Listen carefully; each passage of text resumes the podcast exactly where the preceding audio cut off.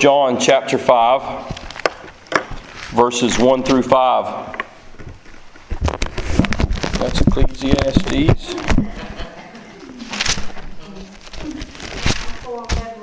Yeah, right before Revelation. That's right, sister. Thank you for that.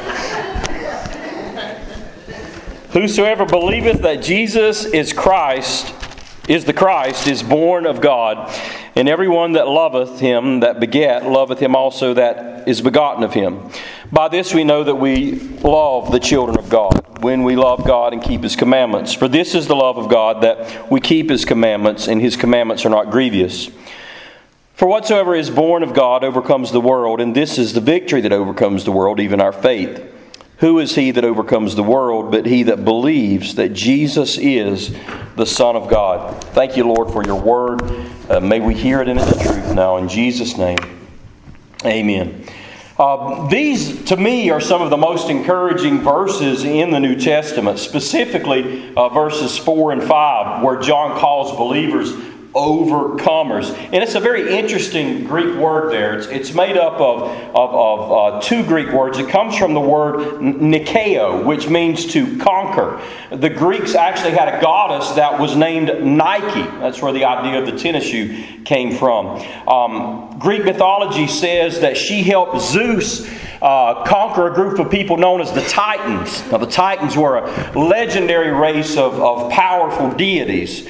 And, and it's an inspiring reality to, to know that, that God uses this word to describe us as believers. He says we are overcomers, we are conquerors. He's saying that as believers, oh, we're going to win. In Romans chapter 8, verse 37, Paul said this Paul said, You are more than conquerors. And that little phrase in the Greek language literally means you are super conquerors.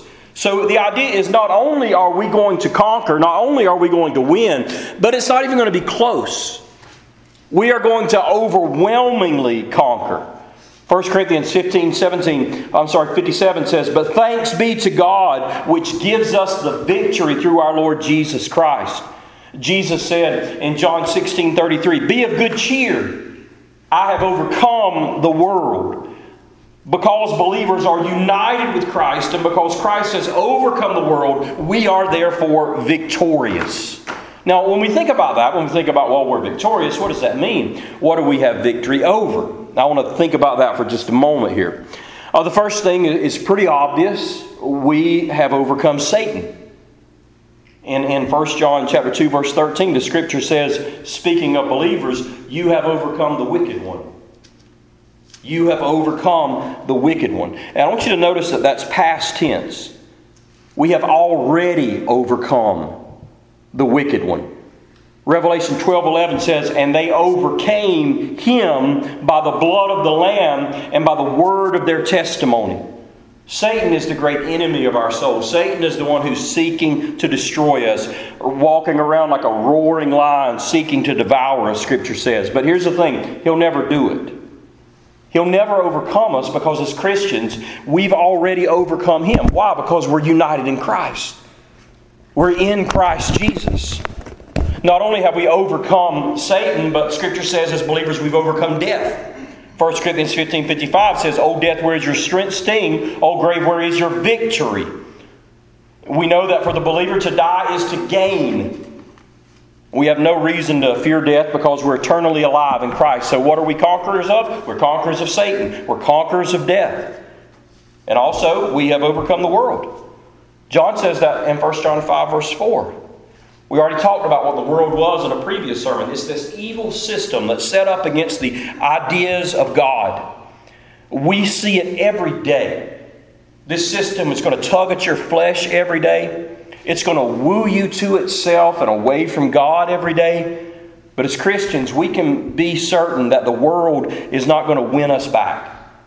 We've already overcome the world. Doesn't mean we aren't tempted. It means that the world won't conquer us. It means that we will conquer the world. We will conquer its sinfulness.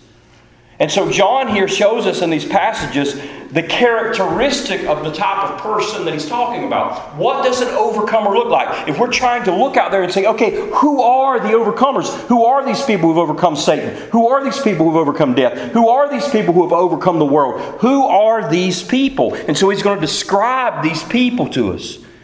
He, identifies them by, by their faith, by their love, and then finally, he, he identifies them by their obedience. And those are the three things that we'll look at tonight.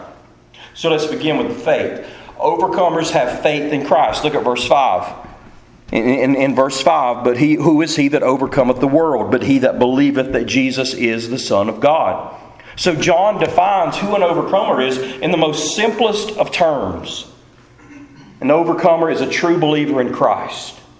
Now, to John, when he talked about a believer, it didn't mean somebody who just gave assent to the facts. Okay, I believe the facts about Jesus. That's not what a believer was to him at all. A believer was, when you read this book, first of all, one who believed in the Jesus of the Bible. Chapter 4, verse 3 is a good example of that. Specifically, in this book, that Jesus has come in the flesh, that Jesus himself is God in the flesh. And then, secondly, true believers are those who their faith is evidenced by works. So here he's describing a particular believer, a believer who believes the truth about who Jesus is, and a believer whose life in Christ has been evidenced by works. Now, it's also important to, to, to, look back at, at verse 1. Whosoever believeth that Jesus is the Christ is born of God, and every one that loveth him that begat him loveth him also that is begotten of him. You see, in that verse, you see that faith in Christ flows from where? From the new birth, from being born again. You believe the truth about God. Why do you believe the truth about God, church? Because you've been born again. You've been saved. God has done a work in your life. You've been united to God by your faith in Jesus Christ. And that's not something that's just casual, it's something that's miraculous. Your faith isn't something you just conjured up yourself, it's a gift of God. And we believe this. We believe, hey, God, you've done a work in my life. You've proven yourself to me. Lord, you've opened my eyes. Lord, you opened my heart. You have enabled me to understand the truth of the gospel. And Lord, I believe because you have done a work in my life. And so, a, couple of questions here to ask ourselves then do, do I believe in the Jesus Christ of the Bible? And, and has my belief changed the way that I live? And if that's true, then I can rejoice as an overcomer because I'm one of these people he's talking about. I've been born again. Now, you need to know that if you're a true believer in Christ, you'll always be a true believer in Christ. You'll not stop believing. That's why in 1 John 2:19, John said, because you might say, well, wait, wait, a minute. What about those who went out from us? They're not overcomers. They didn't overcome. They were overcome. They themselves were overcome. But remember what he said. He said, they went out from us, but they were not of us. He said, if they had been of us, they would have no doubt continued with us. But they went out from us that it might be made manifest that they were not all of us. And so, John here, he, he says, Look, the fact that you overcome proves that you've been born of God. The fact that these are people who abandoned the faith proved that they had not been born again. If you're truly saved, your faith will overcome any doubt, any assault the world, the flesh, or the devil throw at it. If you're a true believer, John says you are an overcomer. And man, that is good news. The second thing I want you to see is overcomers love the church. Overcomers love the church. Now, it's pretty clear that John is talking about believers in these passages as the object of our love. Believers are the begotten of Him in verse 1. And everyone that loves Him, that begat, loves Him also that is begotten of Him. In other words, you love the one who saved you and you love the other people he saved. Pretty simple for us to understand. The children of God in verse 2. By this we know that we love the children of God. So John is just constantly, continually reminding us how important it is that we love our brothers and sisters in Christ. I want you to look at all the passages devoted to this. I, am just going to run through it real quick. Look at 1 John chapter 2, verse 10. He that loveth his brother abides in the light, and there is no occasion of stumbling in him. But he that hates his brother is in darkness and walks in darkness and knows not whither he goes, because that darkness has blinded his eyes. Now look at chapter 3, verse 10. In this the children of God are manifest and the children of devil of the devil. Whosoever does not righteousness is not of God, neither he that loveth not his brother. Then look at chapter 3, verse 14. We know that we have passed from death unto life because we love the brethren. And then look at verse 17 of the same chapter. But whoso has this world's good and sees his brother have need and shuts up his bowels of compassion from him, how does the love of God dwell in him? And then in verse 23 of the same chapter. And this is the commandment that we should believe on the name of his Son, Jesus Christ, and love one another. And then look at chapter 4, verse 7. Beloved, let us love one another, for love is of God. And everyone that loves is born of God and knows God. He that loves not knoweth not God, for God is love. Then look at verse 12. No man has seen God at any time. If we love one another, God dwells in us and his love is perfected in us. And then look at verse 20 and 21. If a man say, I love God and hates his brother, he's a liar. For he that loves not his brother whom he has seen, how can he love God whom he has not seen? And this commandment have we seen from him, that he who loves God loves his brother also. Man, do you see how much that theme goes through this book? Again, as I, I talked to you on Wednesday night, I think it was, I think that the problem the reason that, that John talks about this so much all through this book is because one of the biggest problems in the church was not only false teaching about the person of Christ, but it was also a lack of love between the members of the church, that people weren't loving one another. People were just angry. People were divided. They weren't unified at all. And he's saying over and over, guys, you've got to understand that the two most important characteristics in your life is to love God and love each other. And if you do one, you say, I love God, but you don't love each other, he says, look, the first one doesn't count then. Because it's two great commandments to love God with all your heart, soul, mind, and strength, and to love your neighbor as yourself. That's the two commandments. You can't separate those things. And if you're a true overcomer, not only do you love the Lord, but you love His people too.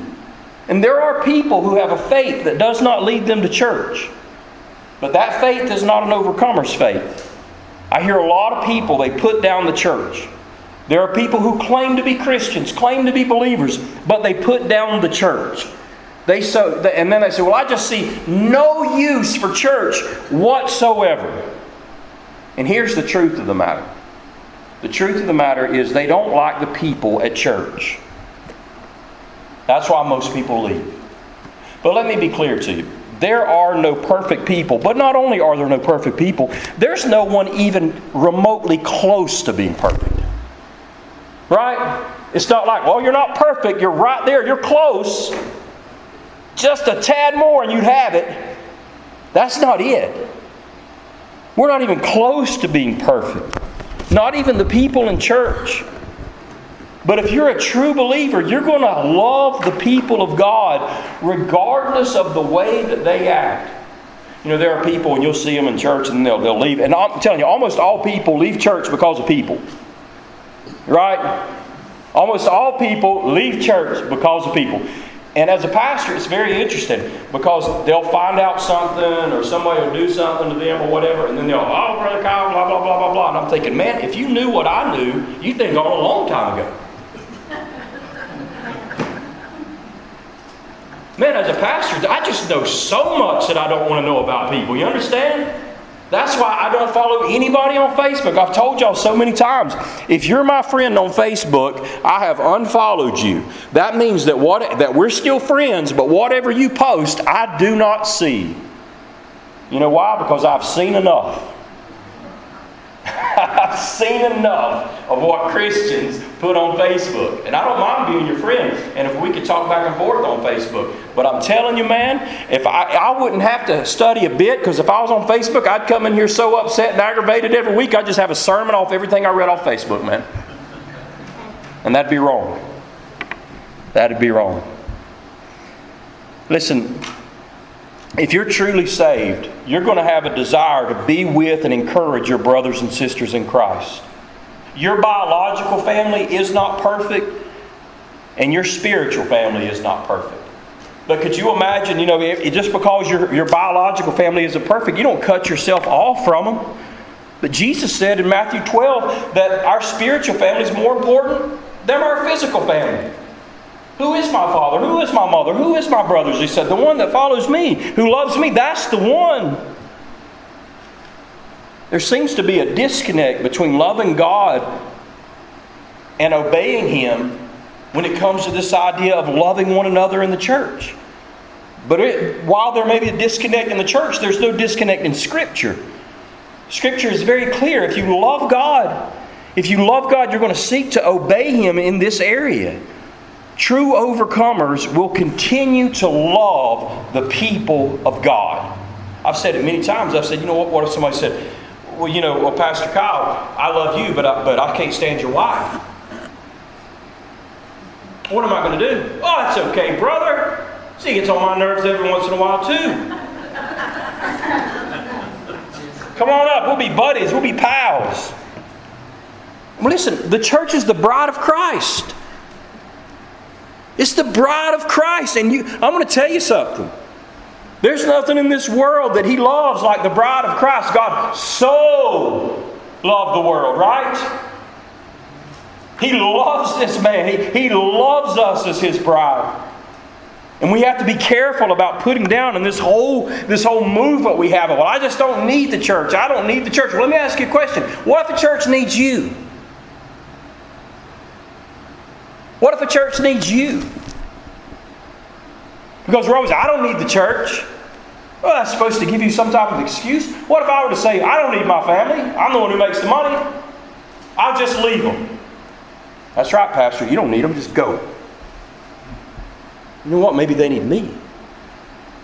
And what's more virtuous? It's more virtu- virtuous, that's a hard word to say, virtuous for me to say, you know what? I'm an arm in this body, and I need to be here. Amen? I'm an eye in this body, and I need to be here. I'm a foot in this body and I need to be here. And people who leave the church with this sanctimonious idea that they're being virtuous have, have deceived themselves, church. I was thinking just a, just a second ago as we were, we were praying for our dear sister Kay uh, and all that was going, going on in, in her life. And I was thinking about. Uh, her not as Kay Stevenson, but as we were thinking about her, I was thinking about her as my sister. That's how I think about her. Her as my sister. And you know what? While we were up here and we were we, we were sorrowing with those who sorrow, we were we were weeping for those who are weeping. We were praying for Kay. Literally, I'm not making this up. Literally, while we were praying for her, she was calling me. Literally. She called me twice while we were up here talking about everything that she was going through and praying for her. And you know, when I saw that, because I looked at my phone because it was buzzing over there, I said, What in the world? You know, it was buzzing, and I saw Kay Stevenson two times. And I'll tell you, you know what? It blessed my heart. Because not only were we thinking about her, what?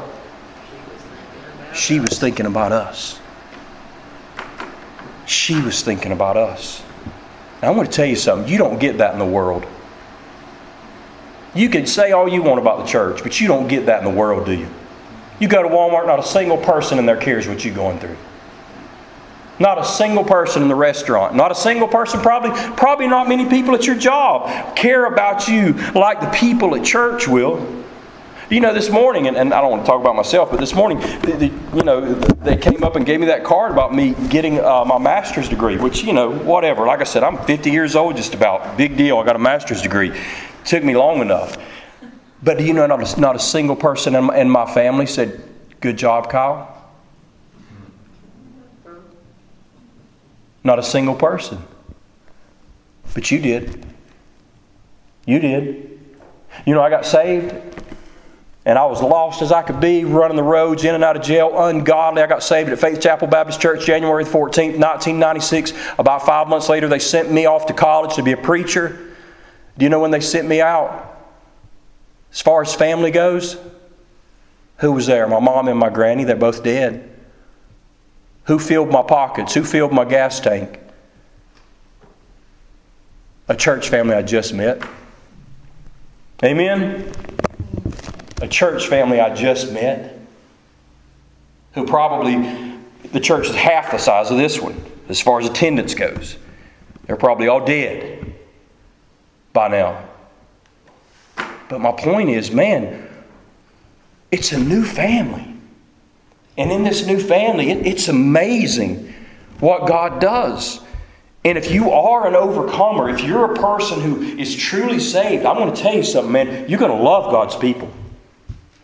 You're going to absolutely love them. Next, overcomers obey God's command commands. John says that the love of God is proven in our lives as we keep his commands. In fact, in verse 2, he says that we prove we love the children of God by keeping the commandments. In verse 2 and 3, John is teaching us uh, that we don't love God and we don't love his children if we don't keep his commandments. That's what he says. And again, there, there's a disconnect there. Hey, I can love God, but I don't have to obey God. I don't have to do what the Bible says, and I can still love God. But Jesus said in John 14, 15, if you love me, keep my commandments. And, and Jesus made that same point on several occasions in John 14, 21, in John 14, 23 and 24, in John 15, 10. Now, John's not here suggesting that we're perfect because he already said in 1 John 1 8 that we're not perfect, but, but there's a big difference between sinning and living in sin. I like to say this nobody expects their kids to get an A. Nobody expects their kids to get an A in everything, right? You're not expecting your kid to get 100 on every single test. But at the same time, we don't expect straight F's either, do we? Because all if you ever get is F's, guess what? You're not trying, honey, right? And so the idea is look, I know that we're all sinners. Nobody's going to make that perfect 4.0 when it comes to keeping the commandments of God. But if all you ever do is make F after F after F, then there may be a problem with your spirituality. If you fail every test God gives you, test after test after test, you need to say, Oh Lord, am I born of God? Am I doing this in the flesh? Because it seems if I'm doing this in the flesh, I would fail. But if I'm doing it in the spirit, then, then, then I would succeed some. When you truly love the Lord, you're going to want to obey Him. You're going to strive to please Him in your actions. Chapter 3, verse 22 says that. Now, notice that John says in verse 3, and His commandments are not grievous. In other words, when you look, when you get saved, and you look at the commandments of God, you're like, oh boy, you mean I can't get drunk anymore? Oh gosh. You mean I can't cuss my neighbor out anymore? Oh gosh, life's going to stink. If that's how you look at Christianity, there's something desperately wrong with you. Desperately wrong with you. In other words, the commandments of God aren't something that we say, I don't want to do. It's something that we want to do now that we've been born of God. Because when we obey God, we're filled with joy. But when we disobey God as Christians, we feel terrible. What did Jesus say? Jesus said, My yoke is easy. My burden is light. And so when you walk in the will of the Lord, when you obey the will of the Lord, I'm telling you, there's a joy in your life. But when you don't walk in the will of the Lord, there's a heaviness in your life. There's a depression in your life. So let's summarize all this. True believers in Christ are overcomers. They are more than conquerors. The battle has already been won. And we know that we're overcomers because we have a continuing faith in Jesus Christ. We continue to love the people of God. And finally, we show our love by living in obedience to the commands of God. Those are the three characteristics of an overcomer there. Now, the last thing I want us to consider is the blessing that overcomers receive. So, we're going to take a right in our Bibles. I don't normally do this, but we're going to turn over to Revelation chapter 2 and Revelation th- chapter 3 because this is a very interesting section. John wrote this as well, but in Revelation 2 and 3, it gives a list of the blessings that are reserved for overcomers. In other words, if you're an overcomer, you can expect this. We need to understand that all believers get all of these blessings. So let's look at each of them. We'll start chapter 2, verse 7.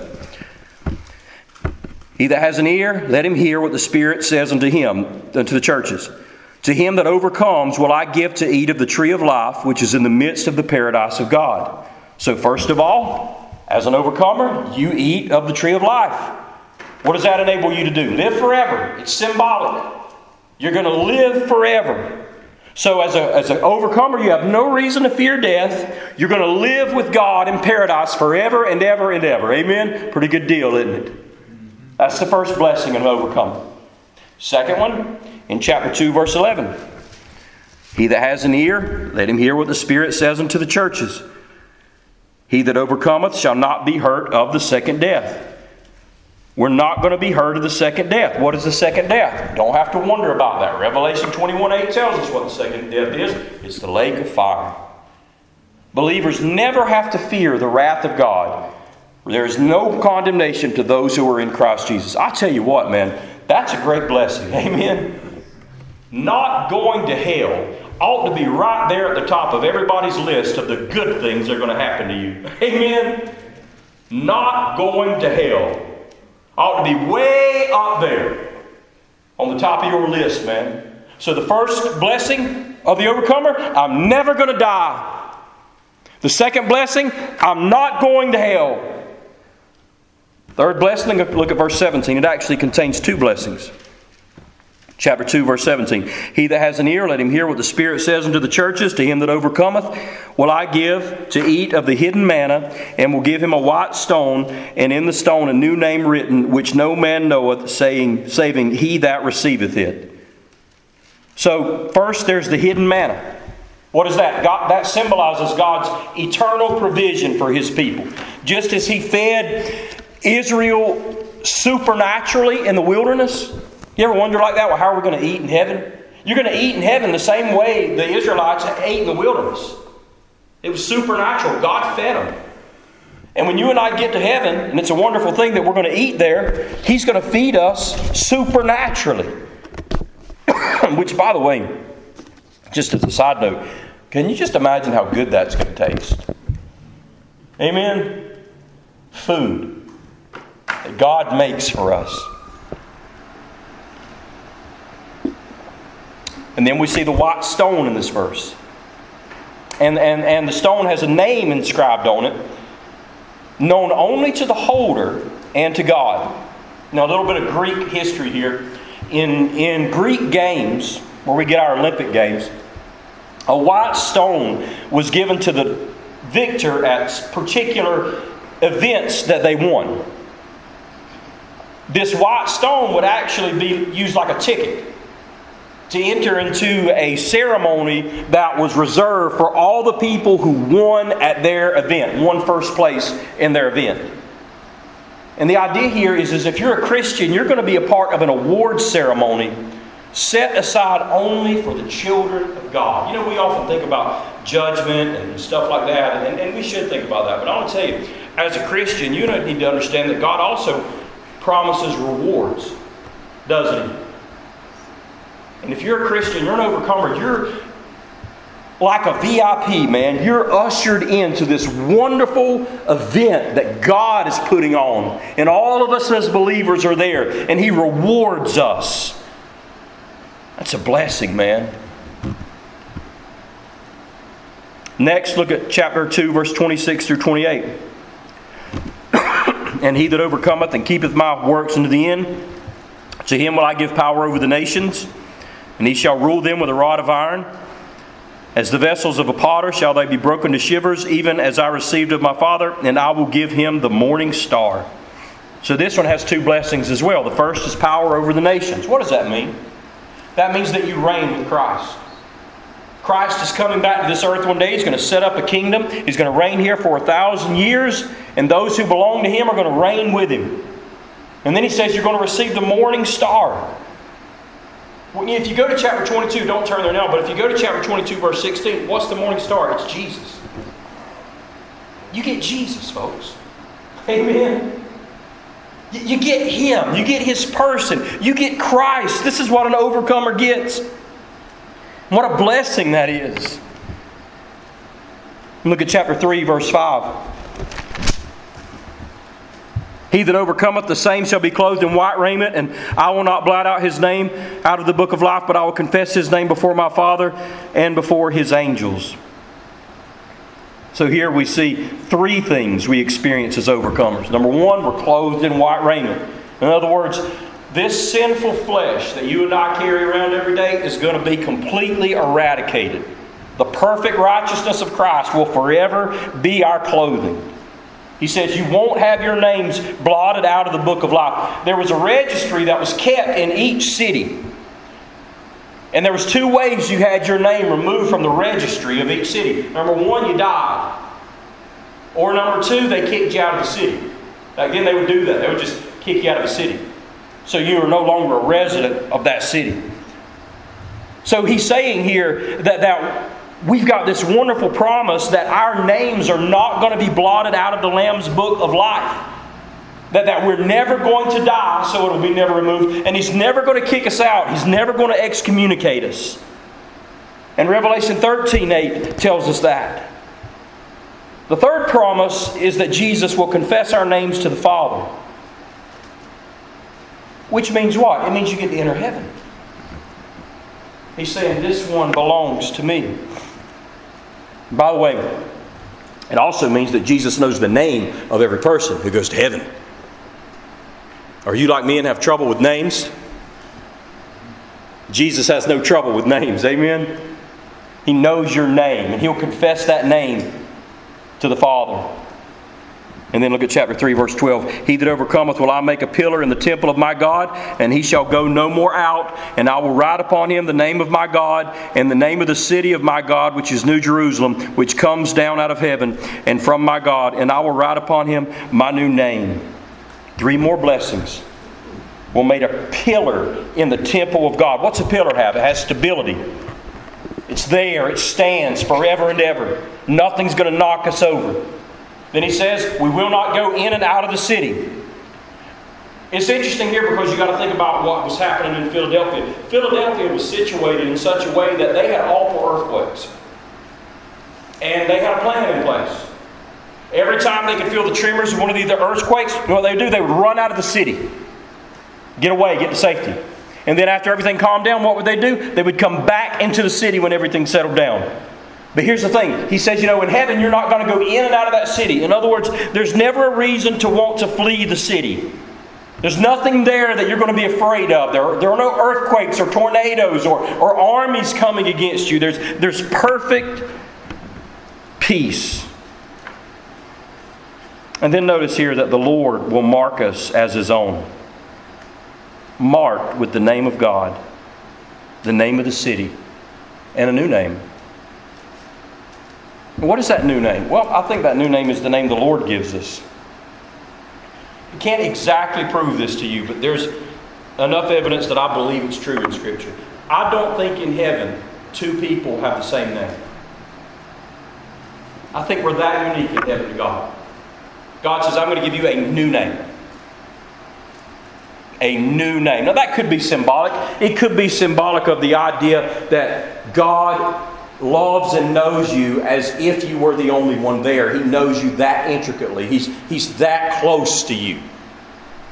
You know, when you get to heaven, don't think that you're just going to be some face in a sea of souls that have been saved from the beginning of time and that you'll just kind of be off to the back and, and nobody will really notice you. No, when you are in heaven, you know Christ and Christ knows you in a very intimate way close as you can be to God in heaven. This personal name given to you by God could symbolize this deep personal relationship, or it could symbolize both. That you do have your own unique name given to you by God. You were born of God, He gives you a name, and there is this beautiful relationship. Revelation 3:21 gives us our last blessing. To him that overcometh will I grant to sit with me in my throne even also as I overcame and am set down with my Father in his throne. to sit with Christ on his throne. Now, that doesn't mean that you literally sit on Christ's throne, it means you share in the kingdom he reigns over. What a blessing. It means you belong there. Amen. You know, I have uh, two kids that don't live with me any, any longer. Abigail was gone for a whole day. And I'm not complaining about that. I'm happy to see her, you know, come. But you know what? She belongs there. And she'll always belong there. Amen? I don't care if she's 60 and I'm 80 and we're still living on 1271 Jasmine Road. Abigail Giddens will always belong there. You know why? Because she was born of me. She was born of my wife. And those who were born of God always belong in heaven. God's not saying, Boy, I tell you, you've been here 10,000 years. Maybe you may want to think about heading out. Not happening, y'all. We are a part of this kingdom forever and ever and ever. All right, let me wrap this up. Number one, all true believers are overcomers. If you're saved, John's talking about you. Number two, overcomers live in victory over sin in this world. Number three, the victory we enjoy on this earth over our sin is the result of the new birth, not the cause of it.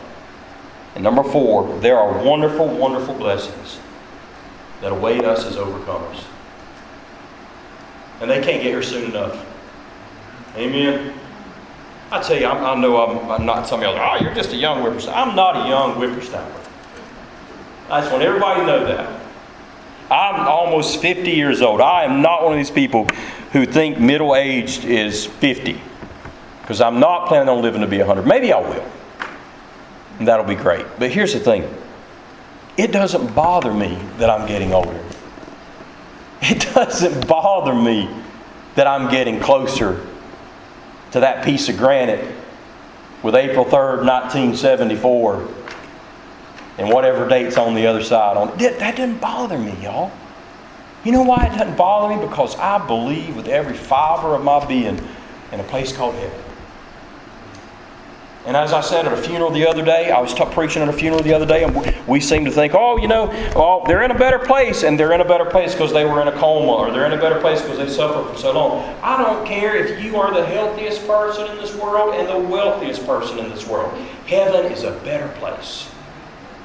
Amen? It is a better place.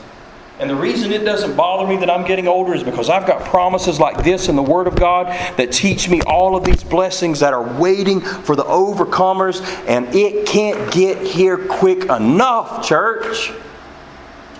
Do you know Him today? Well, I hope you do. Father in heaven, we love you. We're thankful for these beautiful promises.